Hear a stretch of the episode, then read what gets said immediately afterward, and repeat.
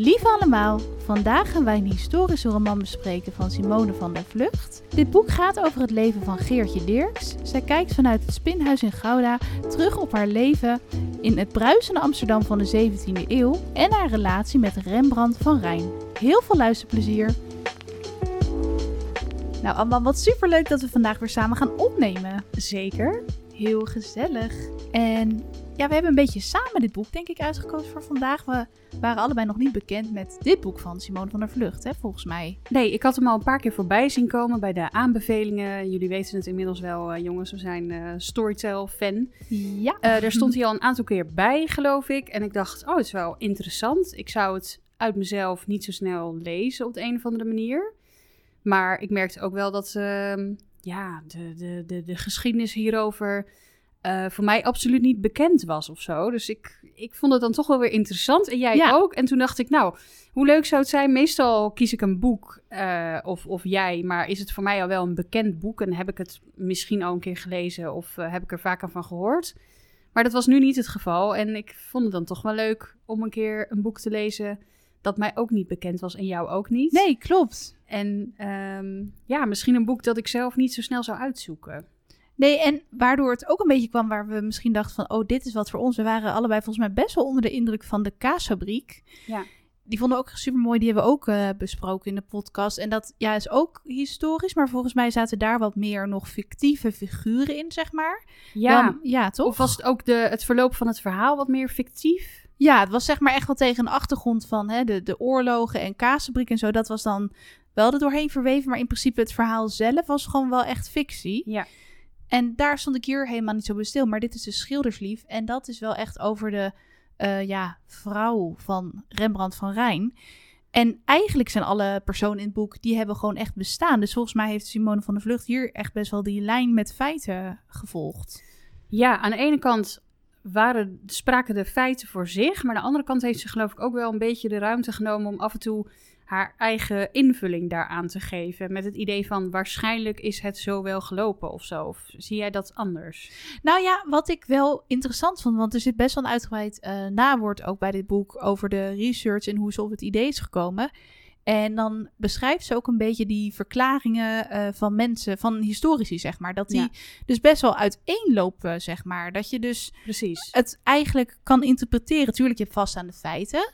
Maar toch zijn er dus verschillende ideeën over de rol van Geertje Dirks en van Rembrandt van Rijn. En de een uh, zegt een beetje, of ja, eigenlijk het merendeel zegt dus dat die Geertje Dirks echt een, uh, nou ja, manipulatieve vrouw was. Ja, die eigenlijk hem chanteerde in plaats van andersom. En zij, wat je wel zegt, dat klopt denk ik wel. Zij wilde echt dit boek schrijven als een soort eerbetoon of eerherstel voor Geertje Dirks. Dus zij heeft toch een andere interpretatie. Maar daardoor, ik denk dat ze wel gewoon aanknopingspunten heeft gevonden hoor, in bronnen. Dat denk ik ook. Maar ze heeft er dus wel voor gekozen om haar op een positieve manier neer te zetten. En niet het merendeel van de mensen te volgen die eigenlijk helemaal niet zo over haar te spreken waren. En uh, haar ook geen, uh, ja, figuurlijk gezien niet de ruimte gaven om um, haar kant het van het verhaal te doen. Ze was, was maar gewoon Geertje en daar, daar hadden ze dan hun mening over. Ja, en iets sprak blijkbaar dus ook Simone van der Vlucht aan. Want dat vond ik wel grappig. Nachtblauw, ken je dat boek? Ja, zeker. Die heb ik ook gelezen.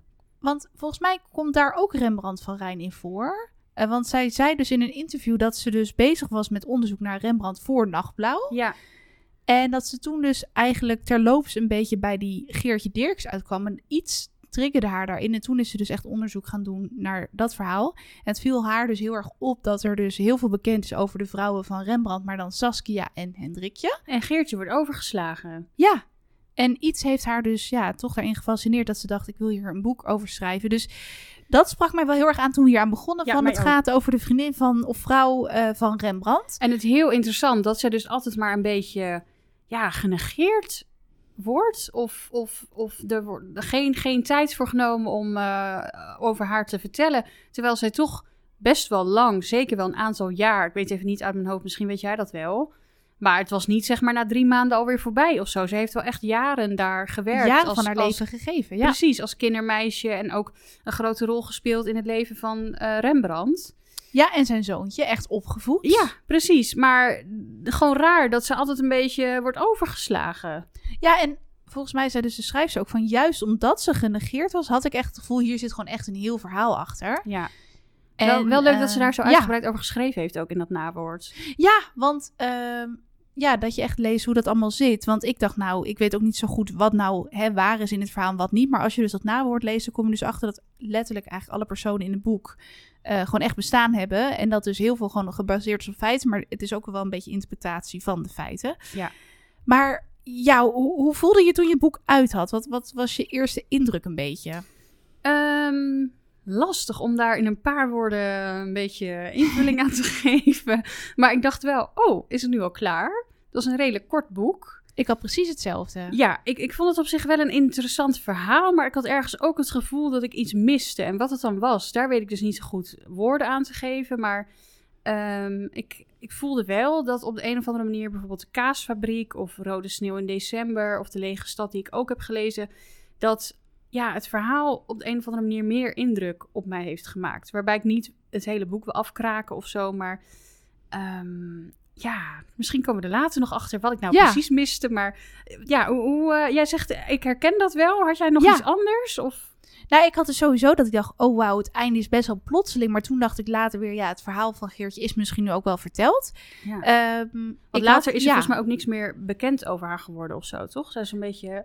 Nee, dat is het misschien ook gewoon, dat dit gewoon haar levensloop is. Wat ik al Ja. heel knap vind, dat je dat zo hebt kunnen vatten in, eh, nou, ik weet niet hoeveel pagina's, maar zeven uur op Storytel in Ja. elk geval. Want wat ze ook zei in dat nawoord, eh, dat er daarna gewoon ook niet zoveel meer over haar bekend is geworden. En dat eigenlijk het laatste wat ze van haar wist, eh, dat ze ziek werd, geloof ik. Of dat ze... Ja, dat zou wel kunnen. Misschien is ze ook gewoon niet heel erg oud geworden. Ja. Weten we eigenlijk wanneer Nee. ze is overleden? Nee, hè? Nou ja, dat hadden we moeten weten, denk ik. Maar Oh, misschien was het wel ergens bekend. Maar Eh, ja. Maar dat vond ik ook trouwens wel. ehm, nou ja, over, even over het boek. Dat dus, het speelt zich af rond 16, eh, nou ja, 50. En dat, beetje een terugblik op het leven van Geertje. Dus Ja. volgens mij is zij rond 1610 al geboren. Ja. Maar omdat we het net even hadden over dat overlijden. Dat zoveel mensen gewoon zo jong sterven in die tijd. Dat vond ik dan wel weer heel aangrijpend. Dus aan de ene kant vond ik het heel eh, boeiend om al die eh, onderwerpen te lezen. Over hoe ze leeft in de 16e, of sorry, 17e eeuw is het denk ik. ja, ik ben er ook altijd mee in de war. Ja, hè? Ja, Eh, Oké, laten we zeggen 17e, 17e eeuw. eeuw. Dat ze dus reisden met koetsen en met schepen. En dat ze dus ook gewoon bij elkaar langs gingen op de Bonnefoy. Want ja, je kon natuurlijk niet even bellen of zo. Weet je wel? Dat vond ik Nee. altijd wel heel interessant. Dat je echt in die tijd waant. En Maar ik vind het- dat, ja. ze dat ze ook goed beschrijft. Want eh, zij schrijft natuurlijk wel meer historische romans. Maar het leest, vind ik, heel toegankelijk of zo. Het is niet saai. Het is net een echt, echte roman eigenlijk. En je waant Ja. je nou bijna terug in die tijd, omdat ze zoveel details van die periode in haar verhaal verweeft. Waardoor het wel geloofwaardig is dat het rond die tijd afspeelde. Klopt. En je merkt gewoon dat er heel veel research in zit. Het begint dan in Edam volgens mij voor Geertjes. Gaat terug. Nou, het begint eigenlijk met een soort. Ja, niet proloog, maar be- het begint bij het einde bijna. Ja. Of ja, midden in het verhaal eigenlijk. Dat vond ik ook wel mooi. Ja, hè? Het begint bij dat ze dus ehm, ja, wordt, wordt gearresteerd. En dat Ja. staat ook in de, in de omslagtekst. Dat ze terugkijkt inderdaad op haar leven terwijl ze in het eh, tuchthuis zit of in de cel of een vrouwgevangenis, wat is het. En daaraan terugdenkt. Maar daar begint het dus ook. Dat vond ik wel sterk. Ik dacht wel Ja. meteen, oh, wat, waar gaat dit heen? Wat is het voor verhaal? Goed En, gekozen eh, om het zo in te steken. Ja, want anders was het misschien saai of zo. Ja, klopt. En eh, het, is, ja, het is al heel toegankelijk geschreven. Want ik dacht eerst al zo een historische roman. Eh, ja, nee, het is absoluut niet droog. Je hebt gewoon echt het gevoel. Ze geeft de persoon ook echt emoties en gevoelens. En ja, het is ook niet heel ouderwets geschreven. Nee. Ehm, en het gaat dus van E- Edam naar Hoorn naar Amsterdam. Dus dat vind ik ook wel heel leuk om over die steden te lezen in die tijd. Ja, het is altijd wel een Ja. beetje noordelijk, hè, waar, waar Ja. het zich afspeelt. Want volgens mij was de kaasfabriek in Purmerend. Ja. En ook Amsterdam en ook ja, België. Ja. Ehm, maar eh, wat ik een beetje had bij het boek, ik vond het sowieso heel veel positieve punten hebben, zeg maar. Ja, wat we net al een beetje bespraken. Maar Wij, wij, wij zijn eigenlijk over het algemeen alleen maar heel positief over boeken die we Ja. bespreken. Dus we hadden een beetje zoiets van, ja, we willen toch wel eh, woorden geven aan ons gevoel, maar het niet meteen voor ons gevoel helemaal afkraken Nee, of zo. Maar, Maar meer het gevoel wat het oproept met lezen. Want Ja. wat ik had bij de kaasfabriek, dat is natuurlijk ook het gevaar als je net een boek hebt waar je heel erg onder de indruk van bent en je gaat een ander boek lezen, dan heb je ook al hoge verwachtingen. En die zijn zeker wel deels al voldaan. Alleen ik had daar, het was gewoon een wat uitgebreider verhaal. ja. En daar vond ik gewoon de relaties allemaal heel mooi beschreven. En dat was iets meer opbouwend of zo. En ik merkte hier dat ik vond, het, het, Het is niet zo'n heel dik boek. Het gaat best wel snel door de tijd heen. En ik miste soms een beetje de, de opbouw van echt de ontluikende liefde of zo. Tussen Rembrandt bijvoorbeeld en, en Geertje. Dat, dat raakte me niet zo of zo. Mij dus ook niet. En ik dacht ook de hele tijd, wat hebben zij nou voor relatie? Want eigenlijk hadden ze volgens mij, heb ik het idee, gewoon heel erg behoefte aan lichamelijk contact allebei. Ja. Uh, en ik denk vanuit haar gezien, nou ja, we weten natuurlijk niet wat er allemaal waar van is, maar hoe uh, Simone dat beschreven heeft, vanuit haar gezien, dat er zeker wel oprecht liefde was en uh, ze hield van hem, zeg maar. Maar andersom, ik kon die Rembrandt gewoon niet helemaal peilen in het boek. Nee. Hij leek me vooral heel erg gefixeerd op wat hij aan het maken was. En één met zijn werk en met zijn volle concentratie daarbij.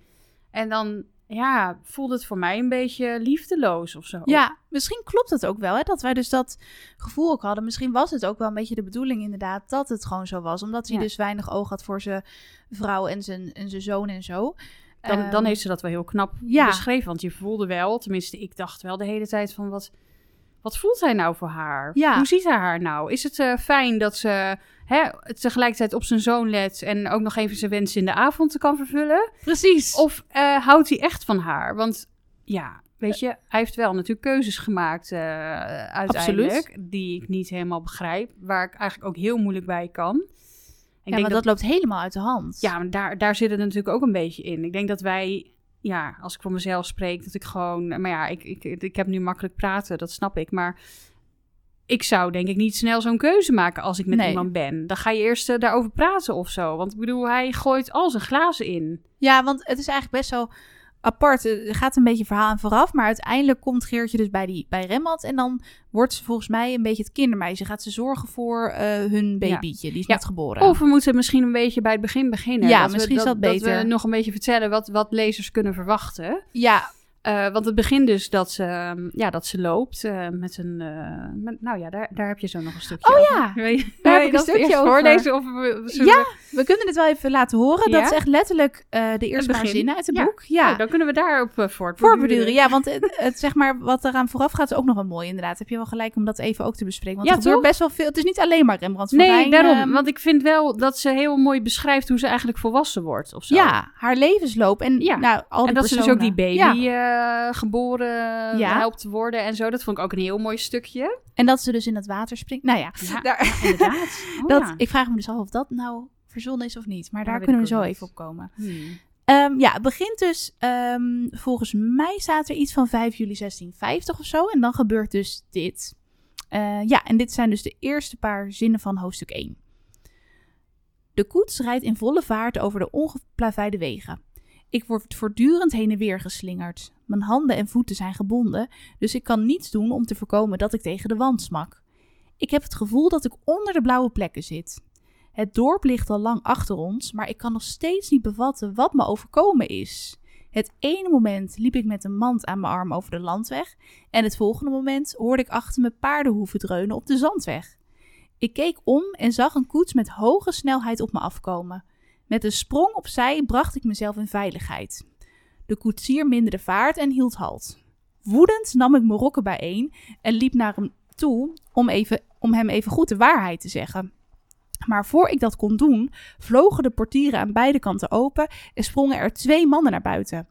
Aan de kleuren van hun kostuums en de pluimen op hun hoeden, zwart en rood, herkende ik ze als stedelijke gerechtsdienaren uit Amsterdam. Geertje Dirks? vroeg een van hen. Op dat moment begreep ik wat er aan de hand was. Ik draaide me om en rende weg, maar ik was kansloos. Nou, dat is dus de eerste scène. Dus dat is bam gelijk in het verhaal. Toen zat ik er wel in, inderdaad. En dan, eh, ja, je ziet helemaal voor je. Ze ziet wel, ja, gebonden in die koets. En dan gaat ze dus terugblik van wie heeft mij dit aangedaan. Want ze wordt dus gewoon letterlijk zonder enig proces opgepakt voor diefstal en hoererij, geloof ik. Ja, echt allemaal woorden waarvan ik dacht, nou, dat moet ik onthouden. Maar Echt zo'n totaal andere tijd. inderdaad. Maar ja, wat je zegt en ook vooral hoe ze daar gekomen is, eh, hoe het eigenlijk begon. En, dat ze dus 12 jaar krijgt. Dat is toch ongelooflijk. Ja, en dat ze dus ook iedere dag moet werken. En ze heeft gewoon geen proces. Dat is volgens mij nu ook ondenkbaar in Nederland. Ja, want hoe kwam dat nou eigenlijk? Volgens mij heeft, daar kom je dus later in het boek achter, heeft Rembrandt, moet je nagaan, de man met wie ze heel lang heeft samengeleefd, dat is dus zo uit de hand gelopen dat hij haar heeft aangegeven. En blijkbaar kun je dan gewoon... Ze hebben denk ik misschien wel enig onderzoek ingesteld... er bij een paar ja, getuigen. Maar ja, volgens mij zijn die ook weer allemaal omgekocht. Ja, inderdaad. Want het is allemaal ons kent ons wereldje. En Ja. als je maar betaalt, dan eh, zorgen ze wel eh, dat het allemaal er snel doorkomt. En eh, heeft ze dus helemaal niet de kans gekregen om zichzelf überhaupt te verdedigen. Of eh, ja, het in, in een rechtszaak te laten komen of zo. Want het is ook zo bizar uit die tijd... dat je dus als je niet getrouwd bent met een man... maar je leeft wel samen als man en vrouw... dus je deelt bed met elkaar... Ja, dan, ben je strafbaar. Als vrouw, toch? Ja, Niet als man. dat is trouwens ook heel raar... dat een man dan niet... nou ja, goed. Ja, maar ja, er wa- wa- waren wel meer dingen raar Ja. in die tijd volgens mij. Want toen was zij ook echt eh, heel afhankelijk van hem geworden. Want ze kwam daar in huis als kindermeisje. Dus hij betaalde haar. Eh, verder had ze helemaal geen huis, geen inkomen, geen, ge- geen, geen baan, behalve bij hem. Geen vriendinnen. Nee. Nee. Dus als je hem dan verliest op de een of andere manier, heb je dus niks meer. Nee, nou, en dat is dus eigenlijk ook letterlijk Ja, en wat ze, er gebeurt precies. uiteindelijk. En ze leefde dus, eh, ze, ze, ze- ze leefde met hem, Ja, omdat hij niet mocht trouwen. nee. Eh, vanwege het testament van zijn vrouw, die is overleden. Eh, maar zij leefde met hem in de wetenschap dat dat nooit zou gaan veranderen. En dat zij dus eigenlijk strafbaar was. Maar ook trouwens, ik weet niet wat jij daarvan vond, maar ergens vond ik dat ook wel heel ver gaan dat dus zijn vrouw hem dus blijkbaar niet helemaal het geluk gunde om weer te hertrouwen. Ja, dat vond ik ook best wel ver gaan. Want dat ging dan eh, mis met de erfenis. eh, die moest dan naar Ja. haar familie. Want zij kwam uit een heel rijke familie. Ik snap ergens dat je het veilig wil stellen voor je kind. Ja. Maar toch, je gunt je man nog toch het geluk. En sowieso Rembrandt, die maakte het ook geen zier uit. Want die had niks met de kerk. Het was natuurlijk ook omdat die kerk toen nog zo invloedrijk was, inderdaad. Maar je had dan toch ook Ja. iets kunnen regelen dat er een soort van. eh, dat het dan overgeslagen zou worden of zo. Dat het meteen Ja. naar dat kind zou gaan. En volgens mij, ik weet dus niet of dat echt zo is. Maar sommige mensen zeggen dus achteraf dat Geertje eh, Rembrandt chanteerde. Maar Ja. Ja, Simone van de Vlucht heeft dus de conclusie getrokken. Blijkbaar kun je dus letterlijk ook dat testament ergens nog later inzien. Dat, dat, eh, dat het dus eigenlijk andersom was. Ja. Maar goed, zij zit dus in die koets, ze gaat ze leven overdenken. En dan, ja, je- je begint een beetje bij dat zij rond 20, 22, 23 is, zoiets, denk ik. ja, en ze woont in Edam. Ja, met haar gezin. Vader, moeder, volgens mij zijn er nog wel eh, broers en zussen en ook zo. een broer, ja. Ja, maar die, die heeft ze haar ook gegeven, begreep ik. Want dat was niet helemaal duidelijk. Ja, nou- ze twijfelde een beetje Precies. van, nou Is ja. er nou familie? En nou, dan geven we er maar in ieder geval een broer die Pieter heet.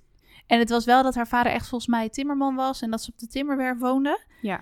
En ehm, nou ja, zij was dus, eh, dat, dat zie je het ook helemaal voor je. Zij was eh, de hele dag vis aan het schoonmaken in Oh, Edam. Ja. ja, daar vond ze helemaal niks meer aan. En dat, en zij wilde echt, zij was een, eh, ja, een, vrije meid wilde ze worden. Zij wilde echt naar horen. En dat is dan Ja. natuurlijk een heel ding in die tijd. Ja, dan ging je niet zomaar even weg. Want eh Hoorn was wel meteen ja, een eind verder. En het was dan wel een soort van het beloofde land. Zo werd het een beetje afgeschilderd. Een grotere stad, maar niet zo- zo groot en onbekend als Amsterdam. Maar ze zou daar wel veel meer mogelijkheden hebben dan op de een of andere manier. Dan daar dag in dag uit vis schoonmaken. Daar zag ze toch niet echt meer de toekomst in. Nee, dus ze wilde wel echt meer. En dat vind ik dan ook wel heftig of zo. Dat je dus eigenlijk dan je leven helemaal achter je moet laten. Dat je dus echt een nieuw begin hebt. Alsof je dus in deze tijd helemaal gaat studeren in een hele nieuwe stad. Maar je kan ook gewoon niet meer makkelijk terug naar je ouders en je vrienden. Dat is inderdaad ook zo. Het voelde echt een beetje van, nou, dan gaat ze weg. En dan eh, kom je nog maar misschien hooguit één keer per jaar, maak je dan die reis. En voor de rest schrijf je brieven. Ja, En dat is het dan wel. Want die, ja, die herberg die heeft dus blijkbaar ook echt bestaan. En blijkbaar heeft ze dus ook die echte naam van die, eh, hoe zeg je dat? Herbergier, de eigenaresse gebruikt, zeg maar. Ja, want ze ging uiteindelijk naar, eh, naar Hoorn en dan ging ze in een herberg werken om maar geld te verdienen. En ja, een soort van begin van iets, toch? Wonen ze dan ook boven die herberg? Volgens mij wel, want daar, had ze een kamer in ieder geval. Oh, Want ja. Dan had je nog heel vaak kosten en inwoning en dan eh, kon je gewoon ergens gratis wonen en dat ging dan van je loon af of zo. Ah, ja. En ik dacht ook van, hoe gaat ze nu uiteindelijk bij Rembrandt terechtkomen? Maar er gebeurt nog echt wel een heel verhaal eraan vooraf, omdat ze dan die Abraham ontmoet. Ja, En wat vond je daar? Ik vond daar persoonlijk de liefde wel iets meer van afspatten. Ik ook. Ja, dus, dus misschien heb je wel een punt dat het gewoon ook de bedoeling was dat het een beetje eh, liefdeloos was tussen Rembrandt en haar. Beetje Van, afgevlakt. van zijn kant inderdaad een beetje afgevlakt. Ja, emotieloos of zo. Ja, echt, het niet. hè? Ik miste daar echt. Ik vond het heel naar eigenlijk om te lezen. Ja, Misschien kunnen we ook vertellen wat nou eh, echt het heel erg duidelijk het kantelpunt was van hun relatie van werkgever, werknemer naar, nou ja. Ja, we meer. hadden allebei zoiets van, oké. Dit ja. is wel. eh, nee, inderdaad. Die eh, jongen, dat vond ik wel ook wel mooi. Weet je, in die tijd wordt natuurlijk heel snel getrouwd. Maar ze ontmoetten hem in die herberg. En ik merkte wel echt dat ze. Ja, eh, weet je, dat, werd heel goed beschreven, vond ik. Ze vond het wel echt leuk. En haar Ja. ook. En eh, ja, toen dacht je van, nou, hoe komt ze dan uiteindelijk bij die eh, familie Ja. van Rembrandt terecht? Hoe, hoe gaat dat allemaal? Maar ja, Toch wel weer best wel wat ellende. Ja, heel tragisch, zeker. En nou ja, dat schijnt dus ook wel echt gebeurd te zijn dat die Abraham echt heeft bestaan. We gaan soms denk ik wel een beetje spoilers weggeven. Sorry, maar dan kunnen we een beetje vertellen wat we ervan vonden. maar ja, er gebeurt dus iets, iets heel tragisch met hem. En dat vond ik wel sneu, want zij was heel jong. En dan ben je dus ook al weduwe. En dan heb je dus blijkbaar ook gewoon geen werk meer. Want ze werkte Nee. niet meer in die herberg, hè? Nee, en, en volgens mij dan ook je status of zo. Je ontleent als vrouw echt status aan, aan je man. Aan wat hij doet, aan wat voor werk hij doet. Waar, van welke afkomst hij is. eh, of hij veel of weinig geld heeft. En als je dan weduwe bent, dan heb je dat allemaal niet meer, heb ik het Nee. idee. Dan ben je echt weer alleen en moet je dus weer een soort van opnieuw beginnen. Ja, echt opnieuw. Want ze ging volgens mij toen op zoek naar werk. Ja. En toen kwam ze eerst nog bij een andere familie toch uit. Bij familie Bates. Ja, maar was het toen niet al met dat jongetje wat ze redden? Ja, of, dat eh, vond ik zo zijn er twee? Nee, want ze ging daarna bij haar broer en zijn vrouw. Ja, Maar daar kon ze niet helemaal mee vinden met die vrouw. En eerst ging ze inderdaad bij mevrouw Bates. Hoe heet ze Ja. nou? ja Geertruida Bates Ge- volgens mij. Ja, ja. En zij redt volgens mij, eh, want ze, ze, ze ziet twee kinderen spelen en eentje wil eh, de bal pakken uit het water. Ja. Ehm, En dan ehm, ja, blijft sneu. één kind wel Aan de wal? aan de wal en de ander valt in het water. En zij kan dus helemaal niet goed zwemmen. Nee. Maar ze, ze twijfelt niet. Ze springt er meteen in om te proberen dat kind te redden. Maar ja, ze komt gewoon niet meer omhoog omdat ze niet goed kan zwemmen. Dat je echt denkt, oh, hoe sneu, weet je wel. Ja. Dat er ook niet iemand anders even mee komt helpen. Maar dat ze dus eigenlijk gewoon heel eh, lief is en goedaardig. En meteen, nou, Heel niet eens denkt aan haar Ja. eigen... Ja, heel dapper. Niet eens denkt aan haar eigen risico eh, of gevaar dat het eh, oplevert... als je zomaar zonder te kunnen zwemmen in, in het water springt. Ze doet dat gewoon. en maar ze het- denkt dan ook aan haar man, want die is dus, nou ja, Ja, ook verdronken. Dat ze denkt, oh, voelt het zo om te verdrinken. Dus, Precies. Ja. Heel erg zielig vond ik dat. En dan komt ze gewoon niet meer omhoog met dat kind. En nou, dan- toen zat ik wel echt even op het puntje van mijn stoel. Dat ik dacht, oh jee, ik wil zo graag dat ze het allebei overleven. Ja, ik vond het Echt waar. Maar dat, dat mocht niet eh, baten, Nee, helemaal. maar volgens mij is dat wel de reden dat ze haar uiteindelijk aanneemt als kindermeisje. Omdat ze haar Ja. zo dankbaar is. En ze eh, hoort uiteindelijk dat ze werk zoekt. En dan zegt ze, kom maar bij ons. En daar heeft ze volgens mij een hele gelukkige tijd. Volgens mij staat dat er ook. Dit wa- waren de gelukkigste jaren van mijn leven. Ja, ja, dat, ja, trouwens, dat vind ik ook wel leuk dat het vanuit ik-perspectief is geschreven. Ja, dus weer eens wat anders. Is dat in, jij weet dat beter, is dat in meerdere boeken van Simone van de Vlucht wel zo? Of is dat een beetje wisselend? Eh, Kaasfabriek was het niet, bijvoorbeeld? nee, ik, volgens mij wisselt ze af. Maar ik weet het niet zeker. Ik weet even niet meer welk boek nou wat was, zeg maar. Dus Nee, is ook, is ook lastig hoorde jou hoor. de vraag stellen. Ik dacht, oh. Ja. eh, Maar ik vond het wel, ik, het viel me gelijk op van, hey, meer vanuit ik, ik hou daar wel van. Ja, is wel leuk. Ik, ik, ik heb altijd wel dat ik eventjes aan moet wennen.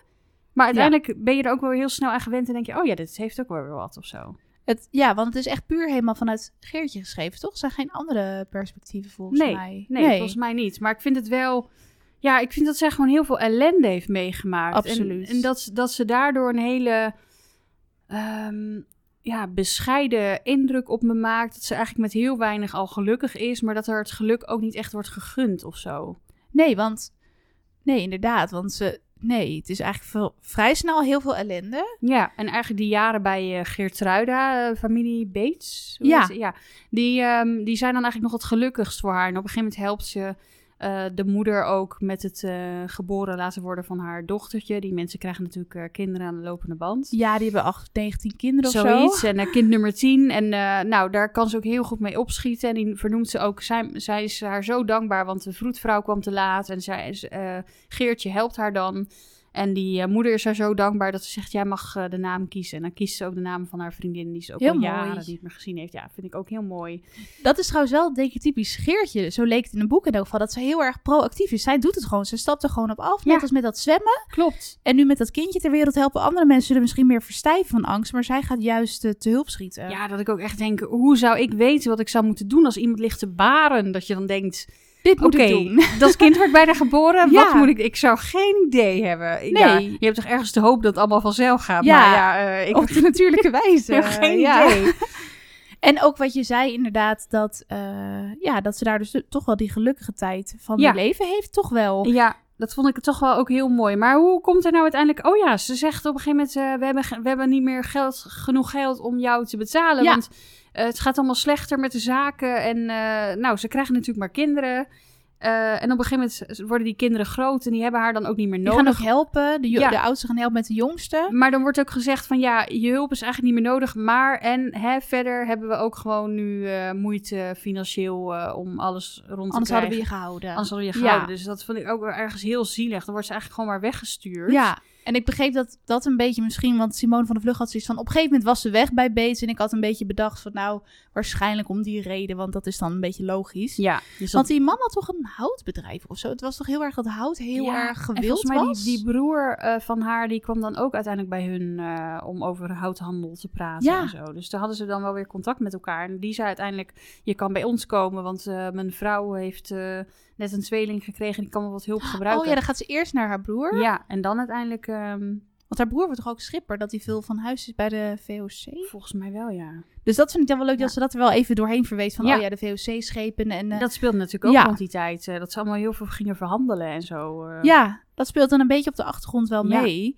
Maar die broer, had jij daar gelijk een goed gevoel bij? Of had je het gevoel van dit is toch een beetje verraderlijk? Ja, een beetje afstandelijk vond ik hem. Ja, hè, Hij koos ook niet echt een kant, merkte ik. Weet je, dan af en toe dan zag hij haar wel, maar als die vrouw dan van hem gemeen tegen haar was, op de een of andere manier haar zat af te bekken, dan nam hij het ook nooit voor haar op. Dus toen dacht ik al wel van, wat ben je eigenlijk voor sukkel? Ook een beetje warm. Niet echt heel warm. Nee, Nee. precies. Dus dat, dat- ja, En ook zo gek dat je dus helemaal geen contact dan hebt met je ouders. Want die woonden geloof ik gewoon nog in Edar, eh, Edam. ja. Want eh, ze hebben het dus steeds over Ransdorp. Is dat... Ik las ergens dat dat Bloemendaal of zo is. Maar dat weet ik niet wat Ransdorp. Oh. Dat, dat, dat zei mij helemaal niks. Nee, mij ook niet. Ik dacht, dat zou wel iets van vroeger zijn. Ja, en blijkbaar woonden die ouders dan nog in Edam. Maar ja, iedereen overlijdt zo ook jong. Dus dan hoor je gewoon maanden later van... ja, je vader is overleden of zo Ja, bijvoorbeeld. dat, is ook, dus zo ook helemaal. Maar dan, ja, iemand die eh, tipt haar over Amsterdam, hè? Ik weet Ja, even niet meer hoe, maar een, die... een ehm, andere kennis of zo. Die zegt Ja. van, ik ken een familie, die woont in Amsterdam. En eh, de, de vrouw is ziek en eh, het is een schilder. Zijn vrouw is ziek en zij heeft eh, hulp nodig met het verzorgen van haar zoontje. En zij gaat dan uiteindelijk daarheen. Volgens mij eerst ook een beetje tegen wil en dank en zo. Ze weet het allemaal niet zo goed. En Dat is ook ze- allemaal kindermeisjes hadden die rijke families, Ja hè? joh, bizar. Dat ik ook zat te denken. Dan zou je hier gewoon allemaal personeel hebben rondlopen. En een kok. En een- dan heb je ook nog een apart dienstmeisje. En dan heb je dus ook nog een kindermeisje. Ja.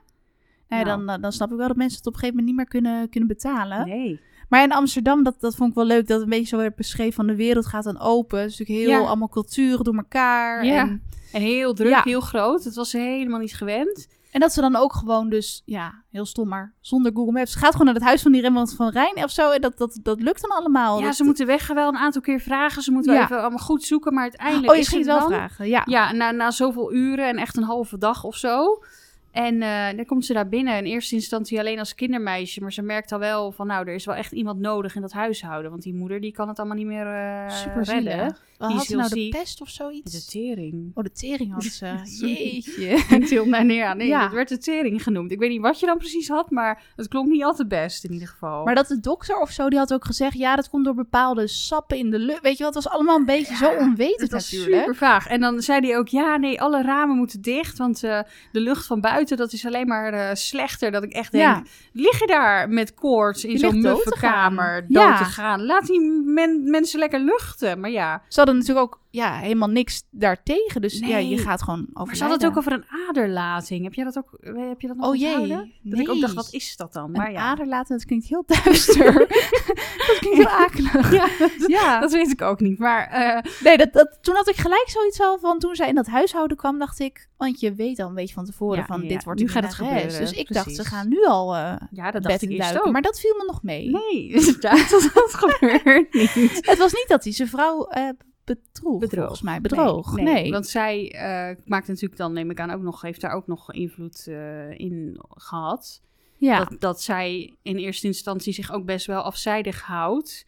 En voor eh, Saskia de moeder zorgt en voor Titus. En zij, ik weet niet wat het is, maar iets bij Saskia, zij heeft heel veel respect voor haar. En Ja, heel, heel liefdevol. Ze kijkt een beetje tegen haar op of zo. Dat ik denk, wauw, dat vind ik best wel... Dat siert eh, Geertje ook wel weer. Zeker. Heel bescheiden stelt ze zich op, heb ik het idee.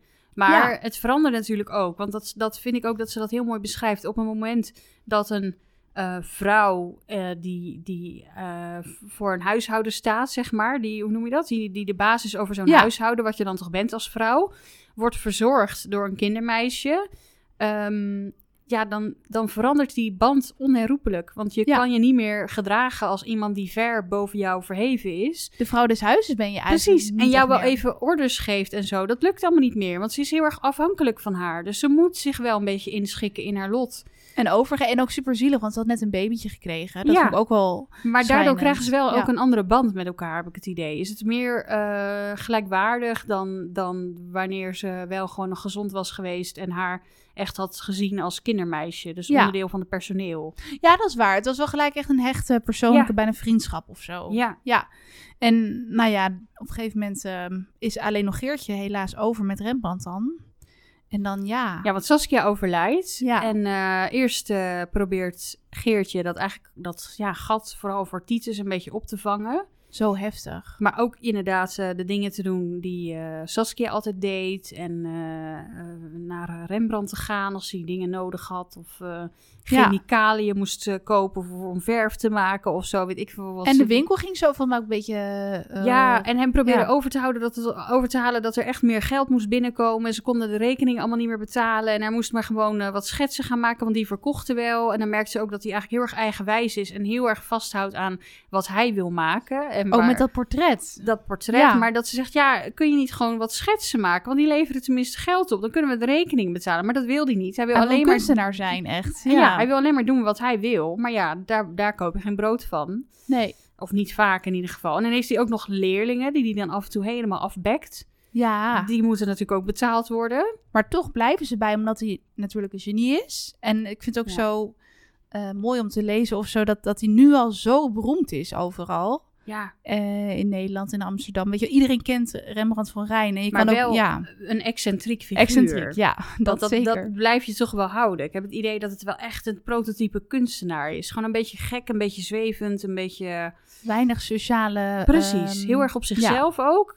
Best wel eenzaam, maar ook egoïstisch beroep. Want alles moet er verwijken. En ook zijn zoon en ook zijn vrouw eigenlijk. Alleen op het allerlaatste zat hij bij haar. Maar daarvoor laat hij er ook heel vaak links liggen. Echt erg. Ja, maar ook wat je zegt, dat kantelpunt, dat vond ik een beetje... Ik Ja. wist niet helemaal wat ik daar nou van moest Ik denken. vond het ook een beetje gek om te lezen. Want ze gaat toch die kleding aandoen van Saskia, die mooie jurken. Ja, het wordt wel goed beschreven. Want ze, Ja. ze kijkt er eerst naar en dan denkt ze, wat zal ik ermee doen? Dan gaat ze er eerst een beetje in neuzen. Dan ziet ze van alles en dat vindt ze allemaal heel mooi. Ja, Ik vind ook die klederdracht die zij beschrijft van die tijd wel echt apart. Ja. Daar kun je ook helemaal niks bij met voorstellen. die kanten kapjes en die mouwen en die rokken. Dat je denkt, Ja. moet je dan apart nog mouwen aan? Ja, nou, Ja, dat zat ik ook van, oké. Hoe werkt dat dan? Maar uiteindelijk eh, komt ze steeds... Ze doet eerst alleen een kapje aan. Dat vind ik wel echt goed, goed beschreven. Het is niet alleen bam, ze duikt de kast in... en ze komt er helemaal in een vol ornaat eh, terug. Nee, ze is echt Maar een beetje een dilemma. Van eigenlijk wil ik het wel, maar... En het voelt heel raar natuurlijk om, om kleding van een, een dode aan te doen... die dan ook nog eens de vrouw eh, was van je werkgever. Dus eerst doet ze alleen een kapje. Nou, dat vindt ze dan toch wel heel mooi. En dat trekt ze steeds meer aan. En natuurlijk, dat kon je al van ver aanvoelen... komt precies op het moment dat ze een jurk aan heeft en zo'n kapje op... en allerlei dingen, komt eh, Rembrandt binnen. En dan Toen is stond mijn hart wel even dat ik dacht... ja, oh, dan is ze bang dat hij heel erg boos wordt. En het lukt haar ook niet meer om alles terug te leggen. Dat ze zegt ook, dat, ja, die knoopjes, die krijgt ze niet meer los. En dat Nee. komt allemaal niet meer. Dan komt hij binnen en dan denk je dus, nou, nu breekt de pleuris uit. Ze, Ja. ze wordt aan de straat gezet. Maar het tegendeel gebeurt, zeg maar, het tegenovergestelde gebeurt. Ja. Ja, die zag... Nou, natuurlijk, je wist dat het erg moest gebeuren, maar ik, ik zou denken van ja... Want ze is natuurlijk eigenlijk heel eenvoudig gekleed, omdat ze een soort bediende is. ja, maar ik zou dan denken, niet op dit moment of zo. Nee, waarom... ander, maar waarom nu? Maar ja, Hij mist zijn vrouw heel erg. En, en ze Ja. zei ook iets van hè, dat ze dus, dat is ook typisch Simone van de Vlucht. Ze beschrijft alles heel netjes, al die liefdestevreden. maar dat ze ook zei van ja, ik had het gevoel dat hij, eh, misschien dacht hij dat ik Saskia was, maar dat maakt voor mij niet uit. Weet je wel, ze had Ja. gewoon behoefte aan genegenheid. Nou, maar zo. dat vond ik ook heel treffend inderdaad. Precies wat jij zegt. Want het ging haar dus niet eens om het feit dat hij haar zag, Geertje. Maar Nee. dat hij gewoon genegenheid toonde. En dan zag hij haar maar als zijn vrouw. Maar daar nam ze dan ook maar genoegen mee. Ja, want misschien was ze wel gewoon hartstikke eenzaam. En ze heeft natuurlijk ook haar man verloren. Dus Ja. die mist ze natuurlijk ook heel vaak. En zij had dan uiteindelijk toch wel, was dat dan toch wel gegroeid, vanaf haar gezien dan, dat ze toch wel andere gevoelens kreeg voor hem dan hoe het was toen zijn vrouw nog leefde. Ja, en dat vond ik wel een beetje soms moeilijk te doorgronden. Van wat is het nou? Is het nou echt liefde of is het een soort aantrekkingskracht? Of ja, je moet toch ook wat? Je bent met elkaar samen. Maar ze hielden volgens mij een tijdje, leek het wel, van elkaar. Want hij gaf haar zelfs de sieraden van zijn vrouw. Van elk van een ring.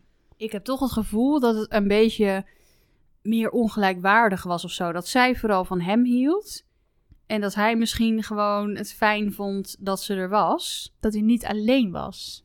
Ook, Ik misschien. denk dat toch meer dan dat hij echt uitsprekelijk voor mij heeft laten blijken dat hij oprecht van haar hield. Maar Dat hij echt toegewijd was aan haar. Dat ja. weet ik niet. Daar twijfel ik een beetje. Ik vond het wel zo'n beetje, waar we het net al over hadden, echt een beetje liefdeloos of zo. Ja, zo, het voelde echt een beetje kil. Het was echt het fysiek en dat was het. Dat was het. En het gekke was, waar we het net over hadden met dat testament.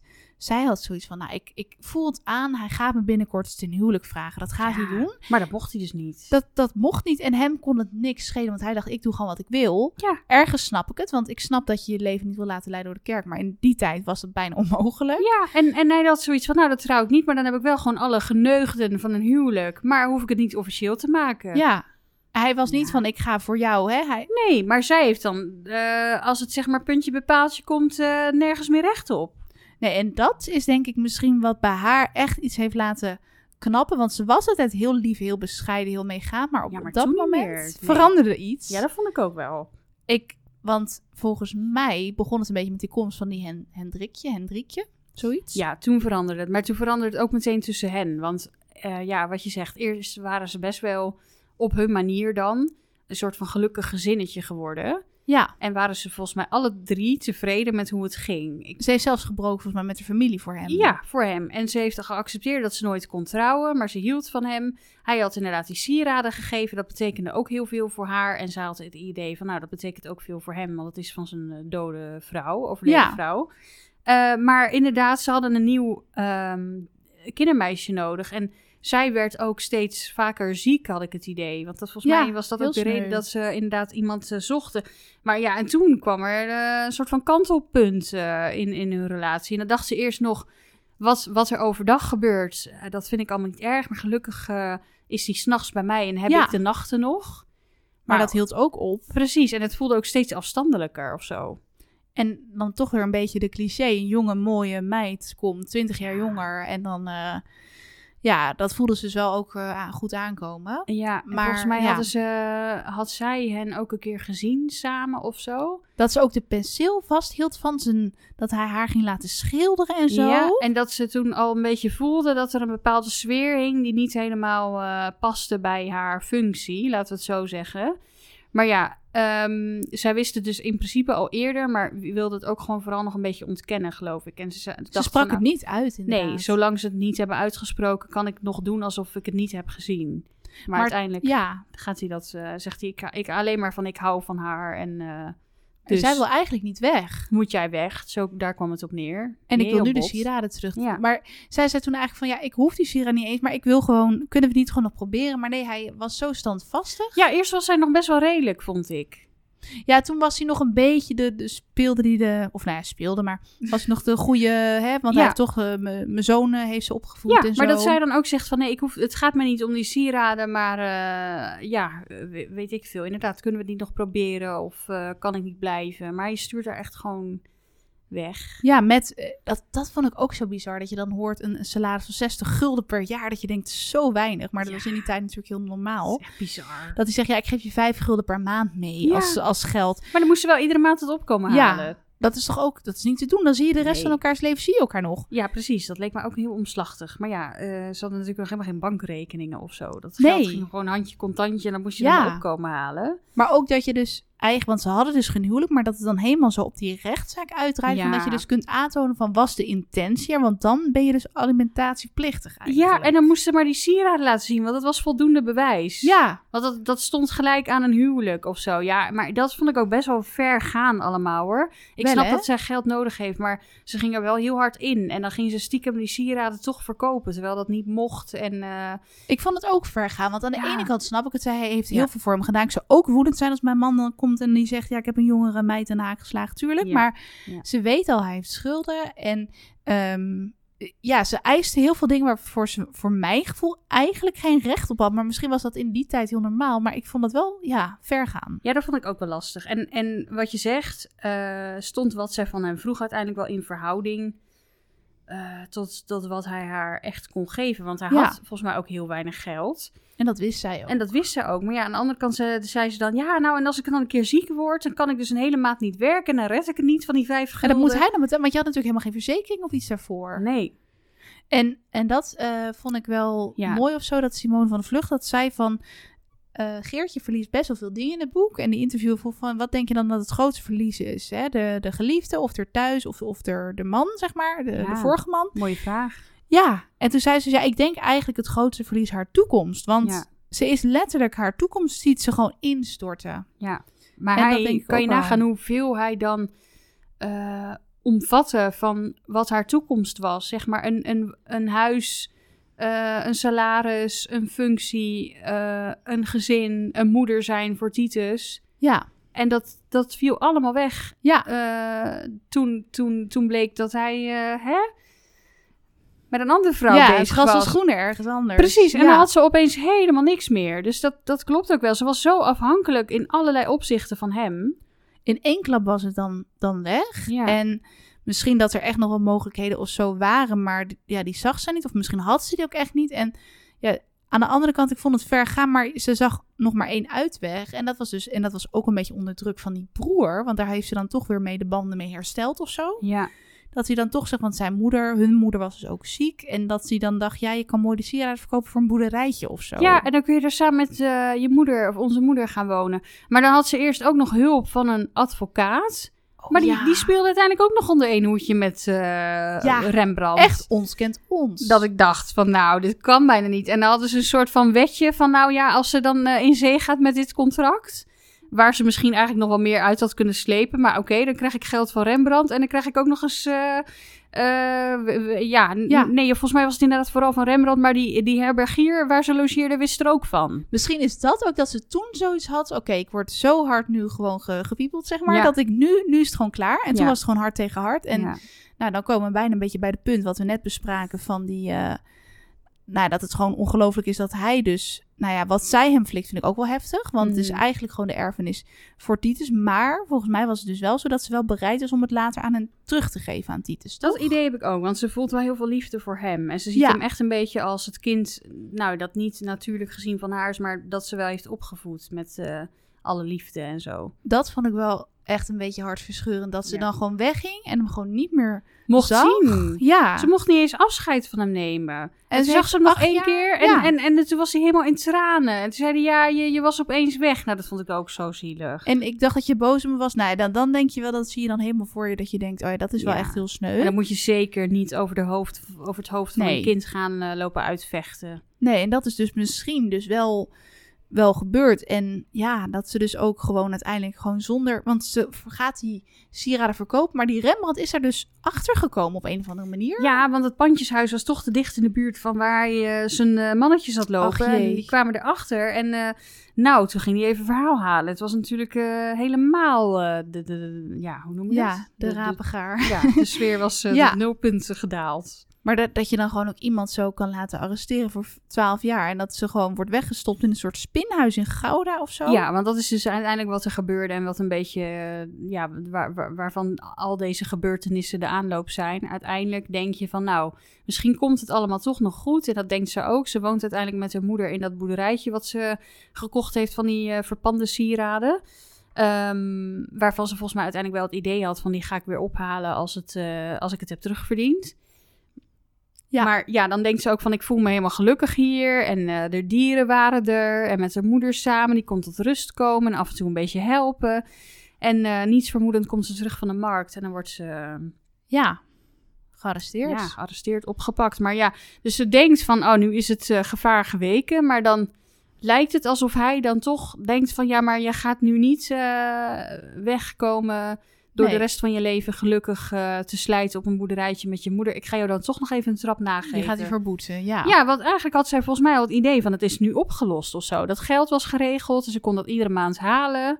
Ja. En uh, ze had ook gezegd, die sieraden komen weer terug. Maar dan toch uh, neemt hij daar geen genoegen mee. Het schijnt dus ook dat, dat Rembrandt ook echt in 30 rechtszaken of zo verwikkeld was. En ik vind het wel lastig, want je weet natuurlijk nooit helemaal hè, hoe het gegaan Nee. is en hoe die personen waren. Want ik had juist altijd heel veel bewondering natuurlijk, omdat hij zo beroemd was en zoveel kunst heeft gemaakt en zo. Mhm. Maar door dit boek krijg je natuurlijk, is het wel een beetje kamp Geertje, kamp Rembrandt, weet je wel? Ja. Dat vond ik er wel een beetje soms lastig aan, maar misschien is het ook wel zo gegaan. Maar Wij weten Ja. natuurlijk nooit, wij zullen nooit weten. En ieder verhaal heeft sowieso twee kanten. ja, Maar ik vind het dan wel weer interessant dat eh, Simone er dus voor kiest om misschien wel hè, het pad in te slaan waar niet heel veel mensen doorheen zijn gelopen. En wat misschien ook een beetje een negatievere lading heeft, maar daar wel eh, ja, ruimte aan en gehoor aan te geven door het verhaal van Geertje te vertellen. Waarmee ze dus eigenlijk misschien wel een kant kiest ja. die niet heel veel andere mensen gekozen hebben in het verleden. Want vind jij dit eigenlijk eerherstel voor haar? Vind je dat dit haar in een wat positiever daglicht stelt wel? Ehm, nou, ik weet het niet. Ik ben daar ook een beetje dubbel over. Ik denk aan het begin zeker. En ik vind dat ze ook haar eh, bescheidenheid en eh, liefde voor, voor kinderen die niet van haar zijn. En de acceptatie dat ze zelf nooit meer een man gaat vinden en kinderen gaat krijgen. Ook dat, hè? ja. ik vind die eh, kant van haar heel goed belicht, uitgelicht. Maar vervolgens die hele ruzie, die rechtszaken. eh, ze gaat steeds verder ook daarin. Ze kan ook denken: oké, dit is wat ik eruit kan slepen. Ik ga proberen daarvan te redden. Want volgens mij was er op een gegeven moment een soort van oplossing. Maar uiteindelijk wilde ze er dan toch nog meer uitslepen. Terwijl ze het eerst daar wel mee eens was. Dus dan denk Ja. ik ook: ja, je had op zo'n moment ook kunnen stoppen. En het gewoon kunnen laten voor wat het was. En dan vind ik dat ze, dat ze eigenlijk steeds verder gaat daarin.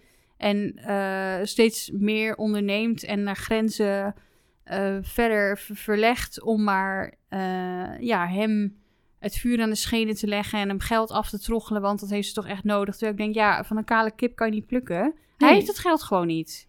Nee, dat is echt wel even een andere zijde van haar. Ze moet ook voor zichzelf opkomen, maar het gaat ook voor ons gevoel een beetje misschien soms ver. Ja, Ja, dus deels positief en deels beetje dubbel. Ja. ja. want had jij datzelfde ook? Of vind jij wel dat, eh, ja, dat, ze, dat ze nu goed belicht is? Nou, ik vind het sowieso wel heel, heel goed dat er dan een boek over is geschreven. Omdat blijkbaar dus volgens de schrijver is hier dus nooit eerder echt een roman over haar geschreven. Terwijl over haar zijn andere vrouwen wel. Ja, inderdaad. Hendrikje en eh, Saskia, die, die worden ook altijd genoemd. Maar Ja. zij wordt altijd overgeslagen. Ja, en dat vind ik dus best wel, ja, frappant eigenlijk. Ja, Ehm, dus zeker, ik vind het ook gewoon heel, heel mooi geschreven. En ook heel knap hoe je, eh, zeg maar, vanuit historische feiten zo'n levendig verhaal kan neerzetten. Ja. Met emoties. En dat je daar zo, dat lijkt me echt heel moeilijk. Dus dat vind ik heel, heel goed eraan. Ja, je merkt echt inderdaad dat ze dat allemaal goed eh, onderzocht heeft. eh, Ja. en niet zomaar wat verzint. Dat het allemaal wel gestuurd is op eh, ware feiten en bronnen, weet ik veel wat. Heel goed. Zeker. En, en ik vind toch wel, ik voel echt wel sympathie ook voor Geertje. Want ook het, het einde, zeg maar, nou ja, het is gewoon een verschrikkelijke tijd in, in dat spinhuis. En uiteindelijk komt ze toch, dankzij een vriendin, nou ja,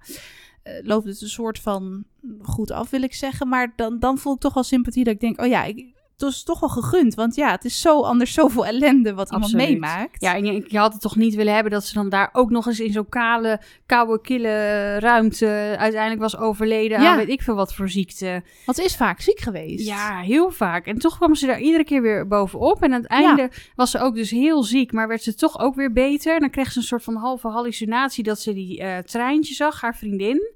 klopt. Die dan haar uiteindelijk meenam. En eh, ja, dan heeft ze dus toch nog een mogelijkheid om eh, haar, haar toekomst op de een of andere manier, haar laatste jaren, nog een beetje in geluk Ja. door, door te komen. En eh, gelu- ja, eh, op een positieve manier haar leven af te sluiten. Dat het niet ook nog daar was of zo. Nee, precies. En dat waar ik ook wel onder de indruk van was, hoe sterk die vriendschap was. Want je had natuurlijk helemaal niet zoveel mogelijkheden om te communiceren in die tijd. En toch al zagen die trein en die Geertje elkaar een paar jaar niet. Als ze elkaar zagen, het was gewoon gelijk go- eh, goed. Ze gingen voor elkaar door het vuur. Ja, En dat vond ik wel heel, heel mooi om te lezen. Want ja, die trein speelt dus ook best wel een belangrijke rol in het verhaal. Die heeft blijkbaar ook wel echt bestaan. ja, en blijkbaar krijgt ze haar dan toch vrij op de een of andere manier. Vond ik wel heel eh, mooi ook. Ze gaat echt voor haar door het vuur. Je verliest elkaar dus niet uit het oog, uit het hart. Dat, Nee. dat was dus gewoon niet in die tijd. En Nee. dat vind ik er wel heel sterk aan. Dat, ehm, ja, dat, dat eh, vond ik heel goed beschreven. Ja, ja ook. zeker. Dus ja, we, we zijn eh, uiteindelijk alsnog best wel positief, denk ik, wel. over het boek. Ja, we hebben volgens mij een aantal eh, ja, misschien wat kritische noten, maar ik denk dat het ook goed is. Weet je, het was misschien een beetje, ging het af en toe te snel of zo. Iets uitgebreid, iets meer Precies. opbouw. Maar wij zijn natuurlijk gewoon boeken van zeven zussen gewend. Die zijn zeg maar heel lang. Dus misschien komt het daardoor. Ja, maar ook, ehm, het, het einde was best wel plotseling. Ja, echt heel abrupt dat je dacht... Oh wauw, ik dacht dat ik nog een paar hoofdstukken had moeten lezen. Maar Ja. nee, dat hoefde dus niet. Toch ook een beetje over het einde van haar leven. Dat had ik toch ook wel fijn gevonden. Het voelde een beetje als een open einde of Ja. zo. Een beetje. Ze kwam vrij, het was dan wel goed gekomen, maar ik had graag willen weten ja, hoe ze dan misschien de laatste tien jaar of zo nog had geleefd. Of ze uiteindelijk het geluk had gevonden op dat boerderijtje, of ze daar nog naar terug was gegaan. Ja. Misschien was het ook allemaal wel niet bekend en dan wordt het te veel verzonnen. Ja, misschien is dat Geheel. het wel hoor. En, en misschien is het ook gewoon lastig te vergelijken met, met andere boeken. Maar ik ben dus wel heel benieuwd, want je had het net over De Lege Stad en Rode Sneeuw in December. Die lijken me ook heel mooi. En Nachtblauw, die titels alleen al. Ja, zeker. Het ging dan over eh, het, het, het, de porselein dat in eh, opkomst Oh, ja. was en hoe dat werd gemaakt. En eh, ja, dat iemand dus bedacht dat je aardewerk op een bepaalde manier kon verven en dat het uiteindelijk heel goed werd verkocht. En een beetje dat proces, dat eh, eh, ja, is onderdeel van het verhaal, laat ik het zo zeggen. Dus ik Ja. denk ook zeker nog goede suggesties voor een volgende aflevering. Ja, dan- zeker. of eh, Rode Sneeuw in december, of de Klinkt ook zo of, mooi. Ja, Ja, dus heel wauw. En dat zij dus ook eh, gewoon thrillers schrijft. Dat vind ik ook wel knap, hè? Heel uiteenlopende boeken. Zeker, die heb ik vroeger allemaal gelezen voor Nederlands. Maar, Ja, de reunie en zo. Ja, grappig. Ja. Maar dus inderdaad ook gewoon historische romans. Dat vind ik wel heel, ja, Ja, hoe noem je dat? Ze, doet meerdere Ja. dingen. Eh, ja heel klopt. Ja, nee, klopt. uitgebreid. Heel uitgebreid. Ja, dus je hebt echt heel veel te lezen als je Simone van der Vlucht fan bent. Ja. En dat zijn wij toch wel een beetje. Eigenlijk wel. En eh, ja, schilderslief. Nou ja, eh, dit was hoe wij erover dachten. heel leuk. En eh, wij gaan zo denk ik even lekker nog aan de thee en een brownie. Het ruikt echt heel lekker. Heerlijk. Ik heb er Dus zin in. Ja, wij eh, gaan even lekker nababbelen over het boek. Nou, Aman, heel leuk dat je weer gezellig wilde babbelen over dit boek samen. Graag gedaan. Dankjewel. Heel graag natuurlijk tot heel snel weer. Wij gaan over twee weken weer een nieuw boek bespreken. Dus thuis, dankjewel voor het luisteren. Heel gezellig dat je erbij was. Als je het leuk vindt, kun je altijd even een reactie voor ons achterlaten of een tip voor een nieuw boek. Dat vinden we altijd heel erg leuk. En je kan je natuurlijk ook altijd even abonneren op onze boekenkast via jouw podcast-app. Dankjewel, tot over twee weken.